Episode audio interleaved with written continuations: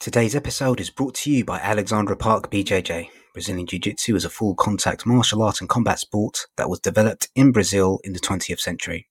With roots in Judo and Japanese Jiu Jitsu, has been developed and refined into a unique grappling art with the aim to allow a smaller and weaker individual to beat a bigger and stronger opponent with the application of proper technique.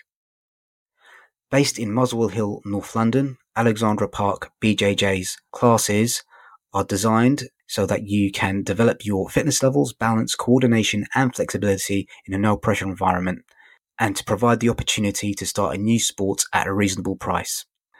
At Alexandra Park BJJ, we aim to be inclusive so that everyone can benefit from this incredible art, not just the athletic or ultra competitive.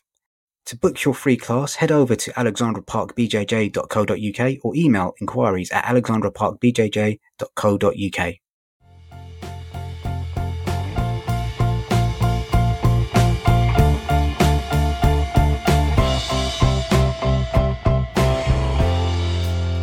Welcome to Audiobookish, an audiobook review and discussion podcast looking at audiobooks both big and small, as well as radio plays, narrative podcasts, anything audiobook ish.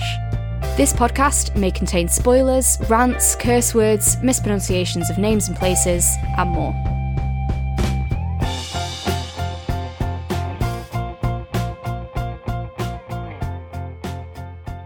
Hello, everyone. You're listening to Audiobookish. My name is Fahed Rahman, and as always, I'm joined by Poppy Knight. Hello.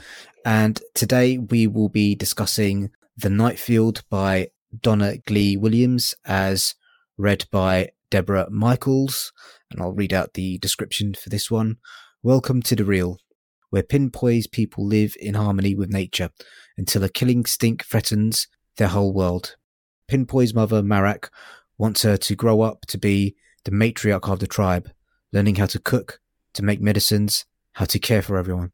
But Pyn-Poi would rather be out amongst the trees with her father, Sook-Sook, learning how to persuade trees to root into bridges, to feel when shoots are too crowded, when dropping leaves need attention. Then something starts going wrong in the real. When the rains come, instead of nourishment, they bring a noxious stench that's poisoning the people and plants alike. Pyn-Poi is a tree woman now. It's her job. Their only chance is for her to climb to the land beyond the wall where the ancestors live to plead for their intercession. Pyn-Poi never expected to find a whole new world up there with people who are very different from her own family and friends, a land where they are killing nature and that's killing the real. The trees have a job for Pyn-Poi, and to succeed, she's going to have to be brave and strong and true, no matter what.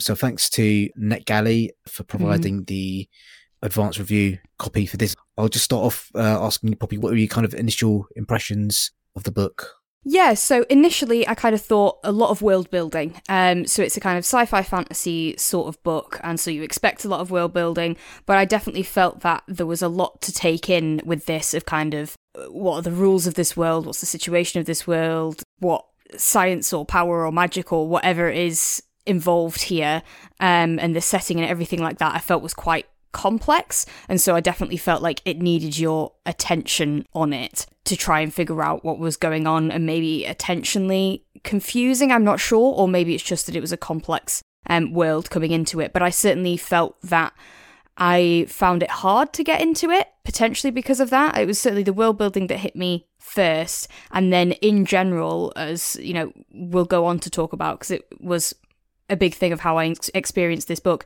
But the first kind of 50% of it, a lot of it, I was very confused as to where we were, who we were with, what was going on. what about you? No, I kind of felt the same way. Mm-hmm. I found it difficult to kind of get into the book mm. initially. Um, and it took me, I think, not, maybe not as long as you, but it did take me a, a good portion of the book to kind of get emotionally invested yeah. and kind of figure out what was happening as mm-hmm. well. So, yeah. Yeah, no, that's very fair. For me, I felt, uh, so this kind of goes on to my, my first and my biggest point. I felt that it was around, I believe it's chapter eight, that I started getting into it. So I found that chapter eight, they seem to do a time jump backwards to a kind of middle point where Pyn-Poi has left her home and before she gets to the place that she's in for the majority of what we've heard up until that point. Um, I think is probably how I'd describe it. And I was guessing from what was going on that we'd gone back in time. But I really did wish there'd been something in like the chapter heading or something like that that had told us we'd gone back in time. Um, because it was only when I heard something that was very concrete.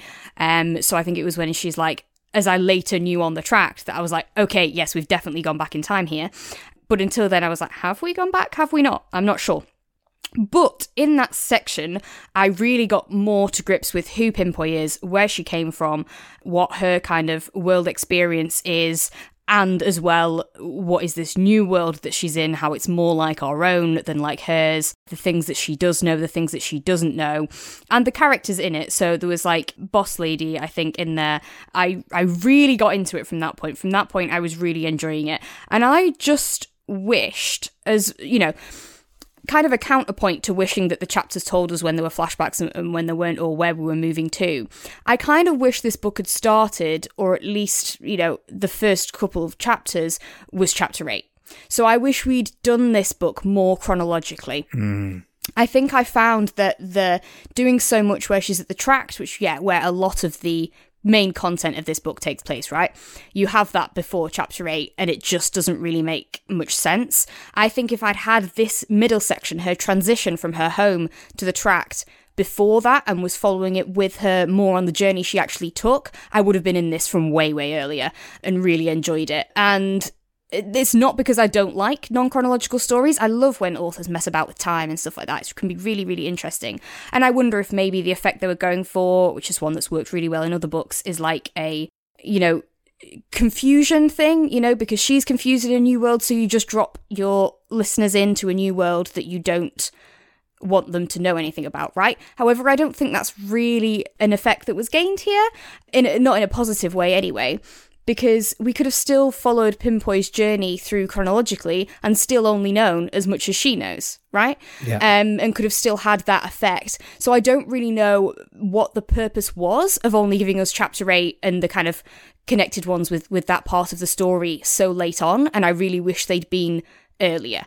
Um, what did you think about that? Yeah, I mean, I think yeah, it, it does kind of jump chronologically quite a lot. And I don't think that's also helped by the fact that it also jumps from character perspectives yeah. as well within chapters. So I don't, maybe if you were reading this, it would be kind of clearer what time it was taking place at and kind of which character was speaking at which point in time. I don't know if there's like something in the text that would make that more obvious, but yeah, I, I kind of take your point that maybe this could have done with a little bit less of that. But yeah, I think maybe part of the reason why Donna's decided to tell the story in the manner that she mm-hmm. has is to kind of give kind of uh, a sense of I don't know, not necessarily doom, but kind of like foreboding okay, about yeah. the mm-hmm. entire thing. So maybe that's part of the reason. But yeah, it was maybe a little bit unnecessary mm. to that. So yeah, yeah, I kind of take your point. Cool. Yeah. And I think I actually did quite like the different character perspectives and character jumps and sort of wonder if maybe that does work better in audio because I felt that um, Debra did do quite a good job of the different character voices. And so I felt that kind of yeah hearing it I knew who was speaking um and whose perspective it was from, where I don't know, maybe if I were reading it, um, certainly if I were bitty picking it up and dropping it down, then once I'd missed the character heading of whose perspective it was, I could have maybe lost my sense of who was talking, possibly.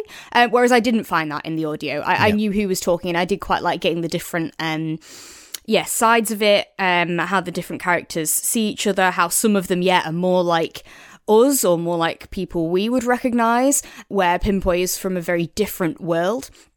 Um, that yeah, I did enjoy that. Um, on the voices though, I think I did feel sometimes like I could tell when voices were put on. So particularly the kind of like Southern American accent, mm. um, I wasn't a massive fan of. I mean, I was coming to it knowing that that wasn't the accent of the narrator, you know, it being such a contrast to the rest of the accents as well, but it, it didn't ring as as true to me, so I didn't really enjoy that one as much. But regardless, I still think for uh, a lot of characters and a lot of characters that don't just have dialogue but have the book from their perspective, the different voices and different perspectives worked really well, and I enjoyed it and helped me be into it. And certainly once I was, yeah, getting into it, and maybe they did help me get into it, um, yeah, as well. Yeah. So yeah, just to talk a little bit about the overall book. So we've basically there's basically two settings in the book. We've got the real, which I think is kind of like a rainforest type environment where you've mm. got a um I hesitate to use the word indigenous, but kind of an, a native tribe living in like harmony with nature and the you know the people living in there um in the real um have maybe magical powers is the best way to describe it. So um Pyn-Poi and her father Sook-Sook are able to communicate with plants and trees and kind of persuade them to take certain actions and kind of vice versa. These plants are able to kind of feed them um, information about, you know, um, there's a disease here or mm. there's a certain insect attacking us and kind of help the plants fend that off. And it seems kind of each person in the tribe has got their own powers. So some people are better at hunters, some people are good at healing and that sort of stuff. And then the secondary location or the second location the story takes place in is more like a an industrial westernized world. I'm not entirely sure what level of technology they have. It sounds maybe like a little bit I don't want to say steampunk, but maybe a little bit a level below steampunk. Mm. It's um there's very heavy not influences, but it's kind of for me heavily invoked stories set in kind of the American South with them essentially picking cotton, uh, mm-hmm. uh, being on uh, essentially indented servitude slash slavery. So kind of very much those are the two worlds that the story takes place in just to kind of give an overall view of that. Um, kind of how did you feel they kind of tackled the indentured servitude side of things? How did you, did you feel that was maybe a little bit heavy handed or how did you kind of come away with that? Uh, not heavy handed, no. Um, I'm not sure how much I can really comment on it, but I thought, you know, they created this world where, you know, your punishment for various crimes, and you sort of got the idea that it's not necessarily warranted. You kind of get the idea that when anyone does anything they can slightly call a crime and give this punishment for, they will. Obviously, you know, commenting on various kind of incarceration things and, you know, prison labour stuff is very clearly what it's talking about, uh, at least in part.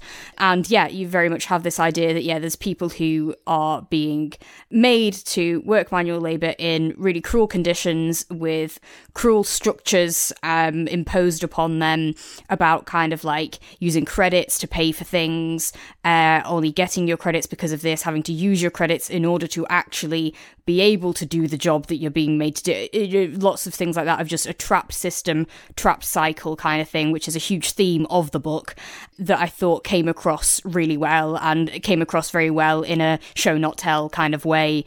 It felt um, worryingly very, you know, be believable, very realistic that there is this system in place of these different tracts, these different kind of farms where people are made to yeah, conduct this manual labour for the benefit of others and serve out their time, probably get their time extended, get ill and hurt and die while doing a three year sentence. You know, lots of stuff like that A very kind of dystopian kind of thing. It's not it's not a dystopian book because it's not even really saying, you know, something terrible happened and then the world collapsed. It's just this is a a world with a really cruel system um, in place in it.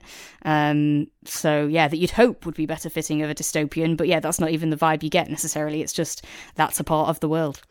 I think dystopian might be a good kind of adjective. I think you know this book firmly kind of falls in kind of a kind of trend of like uh, climate fiction books where it mm-hmm. is very much looking at how humanity is affecting nature and having quite often a disastrous effect not only on wildlife in general, but you know human survival um, mm-hmm. as well. Um, so I think dystopian does probably apply to it a little bit because it is about kind of if she does not succeed in her mission, then her world will will disappear essentially. Yeah. So I think that you know maybe that is kind of a correct correct way yeah. of looking at. It. I think the distinction I have in my head is kind of how it feels like you know a kind of precipice of kind of thing and because it feels very much like if you compare it to our current world it feels very similar to where we are now. I think that's where it tries to position us and place us as opposed to like kind of dystopian which feels more like it's always set like at least 50 years in the future kind mm-hmm. of thing or after a significant event has happened that's caused you know society to shift actually it was more kind of yeah i guess bringing in kind of tropes and feelings of dystopian fiction into something that actually is more um, contemporary kind of thing.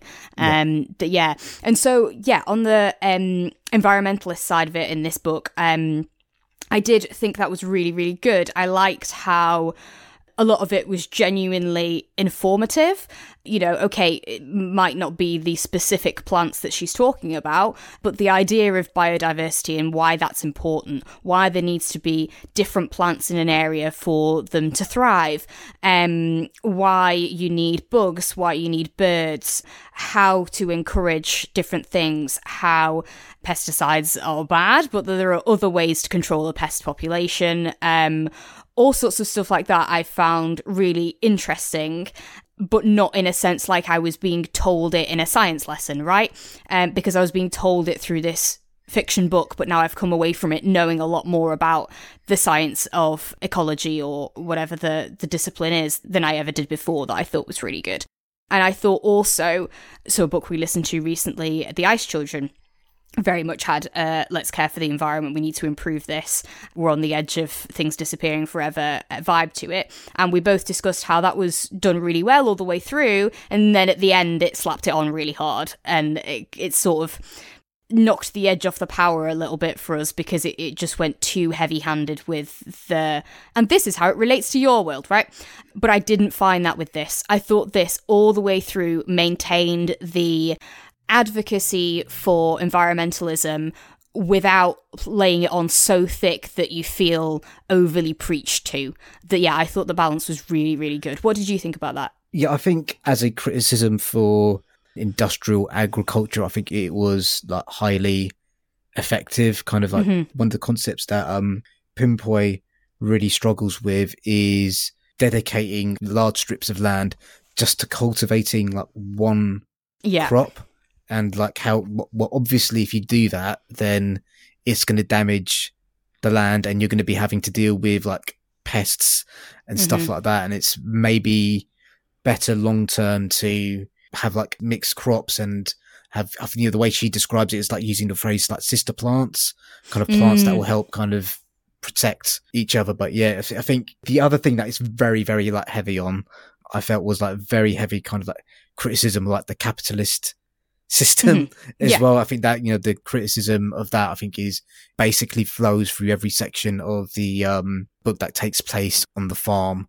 Mm-hmm. You know, the need for cheap labor, the, mm. the exploitation of workers, the way that the capitalist system interacts with the justice system, um, and how when the only thing you care about is kind of making money, unless you give value, you know, monetary value to certain things, and those things aren't going to be cared for. So I think yeah. all those themes kind of flow really heavily through the book. But again, the reason why the book works is because you care about the characters in the books, like, you know, Pyn-Poi, mm. all the characters, especially in the farm, we kind of, you do get to meet a few more characters and kind mm. of get to, get to care about them more. But yeah, it's, yeah, that, I mean, that's kind of how I felt about, I think the way I'm describing it come, might come across as like very heavy handed, but it's, it's not really. It's just kind of inherent in the nature of the, story. Yeah, I think all those messages, all those kind of worldviews, all those things that it's criticizing and the things that it's promoting in their place or whatever, I think yeah, uh, you can definitely read that there's a lot of heavy politics in there, but it's not delivered in a heavy politics way. It's doing the amazing thing that stories do, which is putting across this worldview, showing people the you know the reasonings behind it, the logic behind it, and doing it through a story that is is really really good. And like the stuff you said about the capitalism, it's obviously you know we can all agree that you know the exploitation of labor bad. Um you know so many things about it are bad but this isn't just saying oh that's bad it hurts people. It's saying it hurts itself you yeah. know that it, it, cannot last because if you only prioritize profit then you make these decisions. So for example kind of the main thing here is the pesticides you know. So you keep spraying the pesticides which kills off the bugs which then makes bugs that survive it. So then you have to do more pesticides and then you're losing money really. Uh, you know not only just you have here the fact that the workers on the tract have to pay for the pesticides, but you've also still got that, you know, overall you're having to pay for that, you're having to do that, you're getting less crops, you're getting less crops. And it feels so hard to break that cycle because the only way that they can break that cycle is by intentionally having less crops, by, you know, for example, doing the, using this field, having multiple different kinds of plants. And therefore, yes, you've got a lower yield, but actually that yield's consistent across time as opposed to you just keep having a worse and worse and worse yield. So that's kind of the this is the boring, dry explanation of me doing it, right? Yeah. Um, as opposed to you actually listening to the book and getting this. But I really liked that I listened to the book and, and got that lesson from it. I really liked how it told it, how it's like, we're not just saying we don't like this because it makes us sad, which really should be enough of a reason, but that's not it.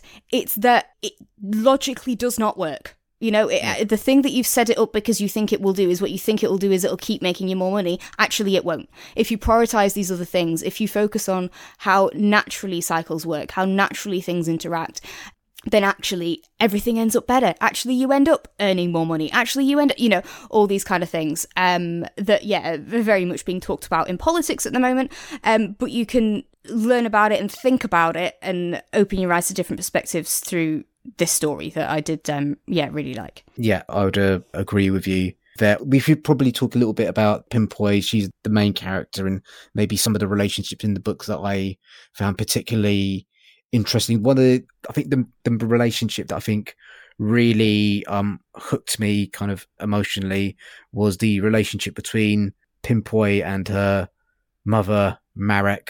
And, you know, the, the book does a very clever thing of making you utterly sympathetic with Pyn-Poi's frustration at having to mm. do these what she considers kind of like menial household chores that are like utterly boring and she just wants to hang out with her cool dad who's you know yeah out kind of sort of hmm. sounds like adventuring and she wants to kind of learn the cool skills that her dad's doing and there's not necessarily contempt but i think she i certainly got the sense she kind of looks down at the stuff that her mother's doing is kind of maybe slightly less important. And then kind of through the journey of the story, that's kind of slowly revealed that she shouldn't necessarily be looking at that way. How did you mm-hmm. feel about that particular relationship?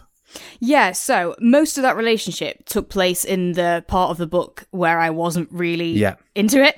Um, yeah. So it didn't really make a huge impression on me, but I did get that bit at the end, that realization bit at the end, because yeah, what she didn't want to be her role, you know, her mother's role in the community is the role that other women on the tract had. And so it's like, yes, she shouldn't have been forced to do her mother's role. Her mother's role wasn't her role, but that doesn't make her mother's role lesser, you know? And it's the fact that when she comes to appreciate the roles of the other people on the tract and then link that back to what her mother's role was in the community. I really did like that part of it. You know, her role in the tract was like her dad's role. Um, in the real and yeah these other women had the role that her mother has and she really saw how kind of all these cogs intertwine and it's not about a hierarchy or better or worse it's about what you're suited for basically um that i thought was really good. And there was especially Nana was one of the people on the tract that did looking after people and always had the view of of keeping everyone safe and happy in mind. And especially when you know we talked about injury and illness and death on the track and she's talked about how she's always trying to protect everyone else from that always trying to fight off death and I really liked this quote that was um, If Nana could have met her enemy in a fair fight with a weapon in her hand, death would have died bloody.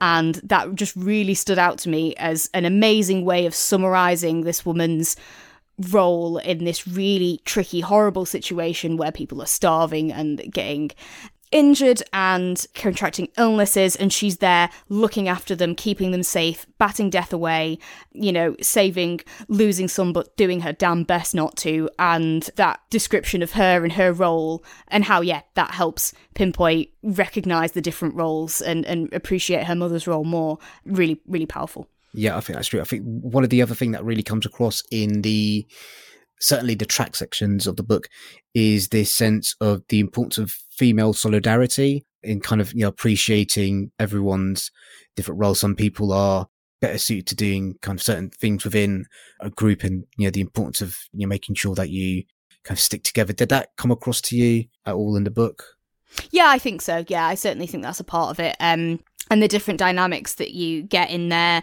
Um, it's comes to them as someone who can barely speak their language and causes problems for them um, early on in kind of inviting punishment um, from the guards in the way that she acts, not meaning to, but um, that's what happens. And yet you see them bond and a very, very close bond that makes the ending sad and powerful. Um, but you really do see that and get that through. And yeah, I liked that aspect of the book as well.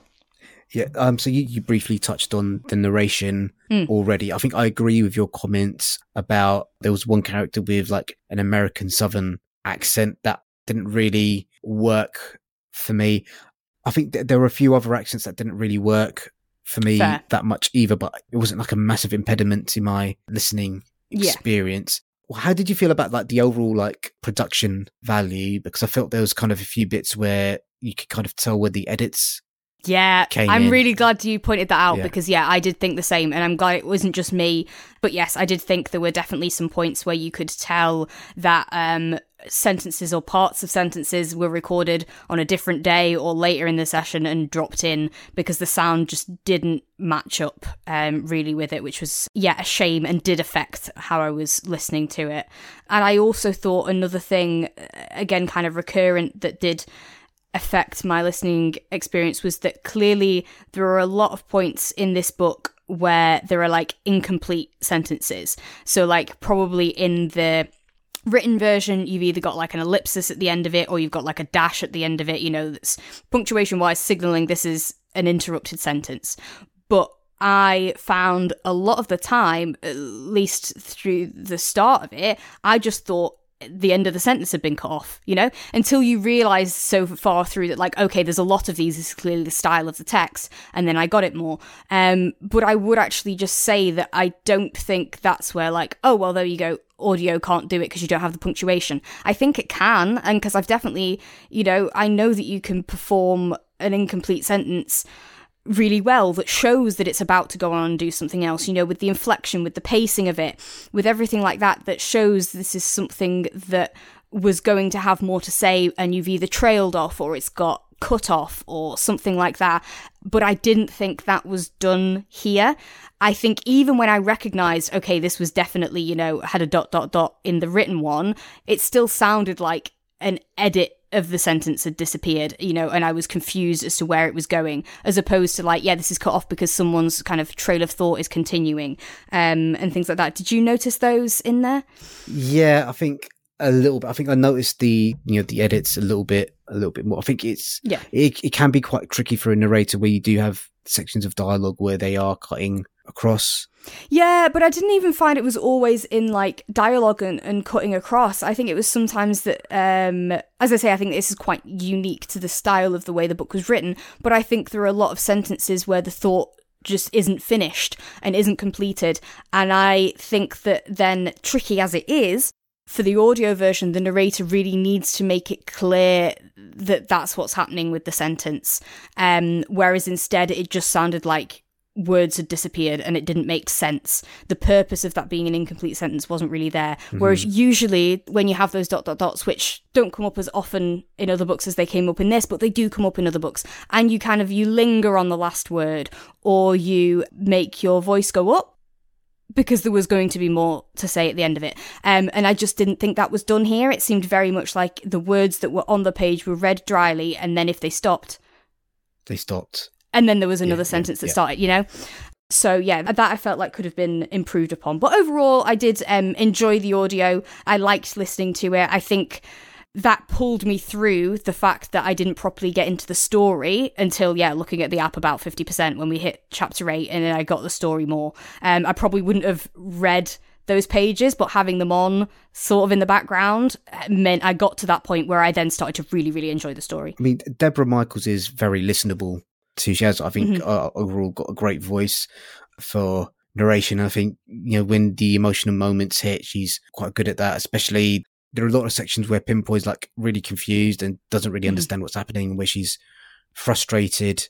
Um, and I think she kind of narrates those sections quite well. Mm. I'm just hmm. looking what else is on my list. You kind of mentioned world building um, at the start. Want to ask you about your initial impressions. Mm. How well do you think the separate worlds of the real and the track were kind of realized in, in the story? Yeah, so I think by the time I got to the end of the book, I left it feeling that they were done really well. You know, Yeah. I had a good sense of what the real was like, where the real was, and the people who lived there, and then also, yeah, the kind of the um, other world that involves the tract and, and stuff like that, um, where that was, um, how its rules were different, and things like that. I ended up leaving it feeling very much like I understood that and that it was a, a clear picture in my mind.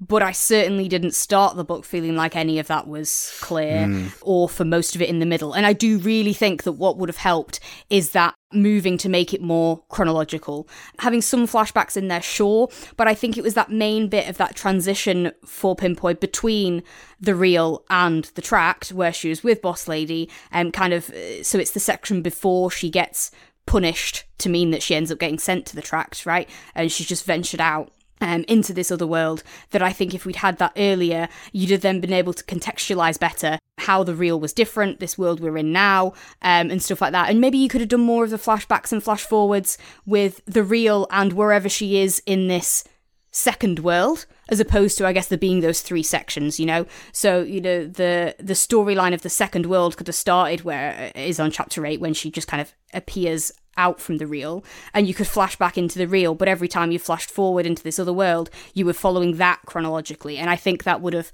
helped us um glean more things step by step of the different worlds built up that world building and just had a clearer picture in our minds anyway, while still being confused by some stuff, while still having the experience of what Pyn-Poi is discovering new things. Um, that I, uh, yeah, is is my guess as to why the the different time zones were were used. Yeah. Cool. Is there any points that we haven't discussed that you want to raise? Uh, there was just kind of one connected to that a little bit. The times when Pyn-Poi is kind of discovering more things about this new world, and you know, you've got like the cultural differences effectively um, of the places she's in. There's a lot where, yeah, us as the listener living in a world that is much more like the one of the tract, um, and Boss Lady, we know things that Pyn-Poi is trying to figure out. And a lot of the time, I quite liked that. I liked how it was showing us, you know, your worldview isn't the only worldview. You know, some things that you take as simple and are just the way the world is, actually, you can question them. Uh, they're not necessarily how it has to be, how it should be. You know, that was kind of there. However, sometimes I found it a bit annoying in the sense of like the main one was there was a really, really prolonged recurring keeps coming back to it bit where she doesn't understand what the system is right? And thinks of the system as an actual person she can go talk to or something like that. And for me that went on for too long. But i warmed to it slightly with the way it got resolved because again another pull outable quote here of her saying was the system itself some kind of abomination as twisted and reasonless as its deathly form? Um that was really good this is where it clicks for her oh the system isn't a person it is this system you know it's the reason we're on this farm it's the reason um we're getting punished like this it's the reason that it's just the um yield of these plants that matter. It's the putting people down. It's the how can we keep more people, you know, incarcerated in this punishment system. It, it, it was that realization uh, and that quote I thought was really good. However, I think it could have been a lot quicker of her having an initial question of where can I speak to this system person, and then she realizes okay, this is the the nitty gritty of what the system is. I did think it went on too long. Of well, how can I meet this person? How can I meet this person every Yeah. time? And you're just like, it's not a person. Yeah. Um. So that sounded like a criticism, but actually, the point I was making was that I thought. Um, overall, that was really good. This kind of idea of how a system that is so cruel could be so alien to someone, and how that's not the way it should be. You can question it, and yeah, the way of describing the system that creates the cruel form is as cruel as the cruel form itself Yeah. um, was really good. Yeah, so I, I, I'd kind of, I mean, I do have a little bit of sympathy for Pyn-Poi because she's having to learn all of this in like a second language Yeah, while oh yeah. in while in slavery, and Mhm. you know, communicating concepts of things might not be the easiest thing in the world. But yeah, I do agree with you. It did kind of, I would have felt she should have maybe picked up a little bit sooner because she does seem quite like quite a bright person. Well, So, exactly. Yeah, yeah, yeah, yeah. And uh, you know, if we, you know, keeping it in the world of the characters, instead of putting the blame on her, I'd put it more on, you know, there's one of the, uh, I think it's Lacquer on the track that she asks about it, and instead of actually, uh, understandably, it's difficult to describe, right? But she even admits that she sort of plays along with this idea that it's an actual person. Yeah. Um, I think there was a part that, that happens in there. And yeah, so therefore, well, the blame is partly on there for keeping this thing going. Um, but yeah, so that in the character world of it's not really fair to keep her deluded about that, but also just as a listener, because I think in a lot of places it, it played really well on that idea that we understand this world better than the main character in it does. But there were times where that actually just led to more frustration than it did to a kind of enjoyment and a two way street kind of thing. But a lot of the time, it was an enjoyment two way street kind of thing, and I liked how that was done. Yeah, cool. So I think I would give this a recommendation. I think it does depend on your politics. If you're maybe a little bit more right leaning, you might not enjoy this as much. It's it's an interesting take. I haven't read a, a lot of like climate fiction books or you know science fiction fantasy books where they've taken this take on the importance of like sustainable so essentially this is a book about like sustainable farming. Yeah. um but yeah it's i think it's an interesting take on it uh with intriguing characters. For the most part decent narration. So yeah i mean if it comes along um I, i'll definitely uh, recommend you guys uh, checking it out Yeah, I'd, I'd say it was good. I'd recommend it. I wished that it was structured slightly differently, that chunks of it were moved. Maybe start at chapter 8 and then read three chapters and then go back to the start or something like that. Uh, read the first one, then 8, nine, ten, and then two, three, four, or whatever. Yeah. Um, but if you do start it, then I recommend sticking with it because it does get much more enjoyable and much more immersive later on, I think is the important point. And then yeah, I think it's worth listening to. I think yeah, already if you think your your politics sort of aligns with the stuff we talked about in here, then you might uh, learn more about it. You might learn more about kind of sustainable farming that you didn't know before. Look at things in a more informed way. Uh, But even if, if you're not, I think it's a good story, and maybe it will open your mind up to things where you think it's impossible, where you think like, oh yeah, but you know we can't sacrifice this because um, then we're not gonna make all the profits. Well, okay, actually, see how it's more sustainable to do this. I think it's the kind of things that yeah apply for plants, but could probably apply for a lot of other things, a lot of other business practices, various stuff like that. Um, so yeah, I would recommend it. Thinking of it as a story, I thought it was a good, enjoyable story. I'm not like gonna say it's my new favorite book yeah uh, it's, ever, it's not without flaws but it is worth it's worth a listen, and there's a lot of good stuff to take away from it. I'm glad I listened to it, and I did enjoy it. Um, so yeah. Okay, cool. So, uh, thank you very much, Poppy. That's your lot for this episode. If you want to get in touch with us, you can uh, contact us via social media at Audio Bookish Pod or email audiobookishpod at gmail.com. We have a Patreon and a Ko-fi account, as well as a tip jar link in the episode. So, if you could please uh, donate generously, it'll help us keep the lights on. Um, I think that's it, Poppy. Uh, should we say bye? Bye. Bye.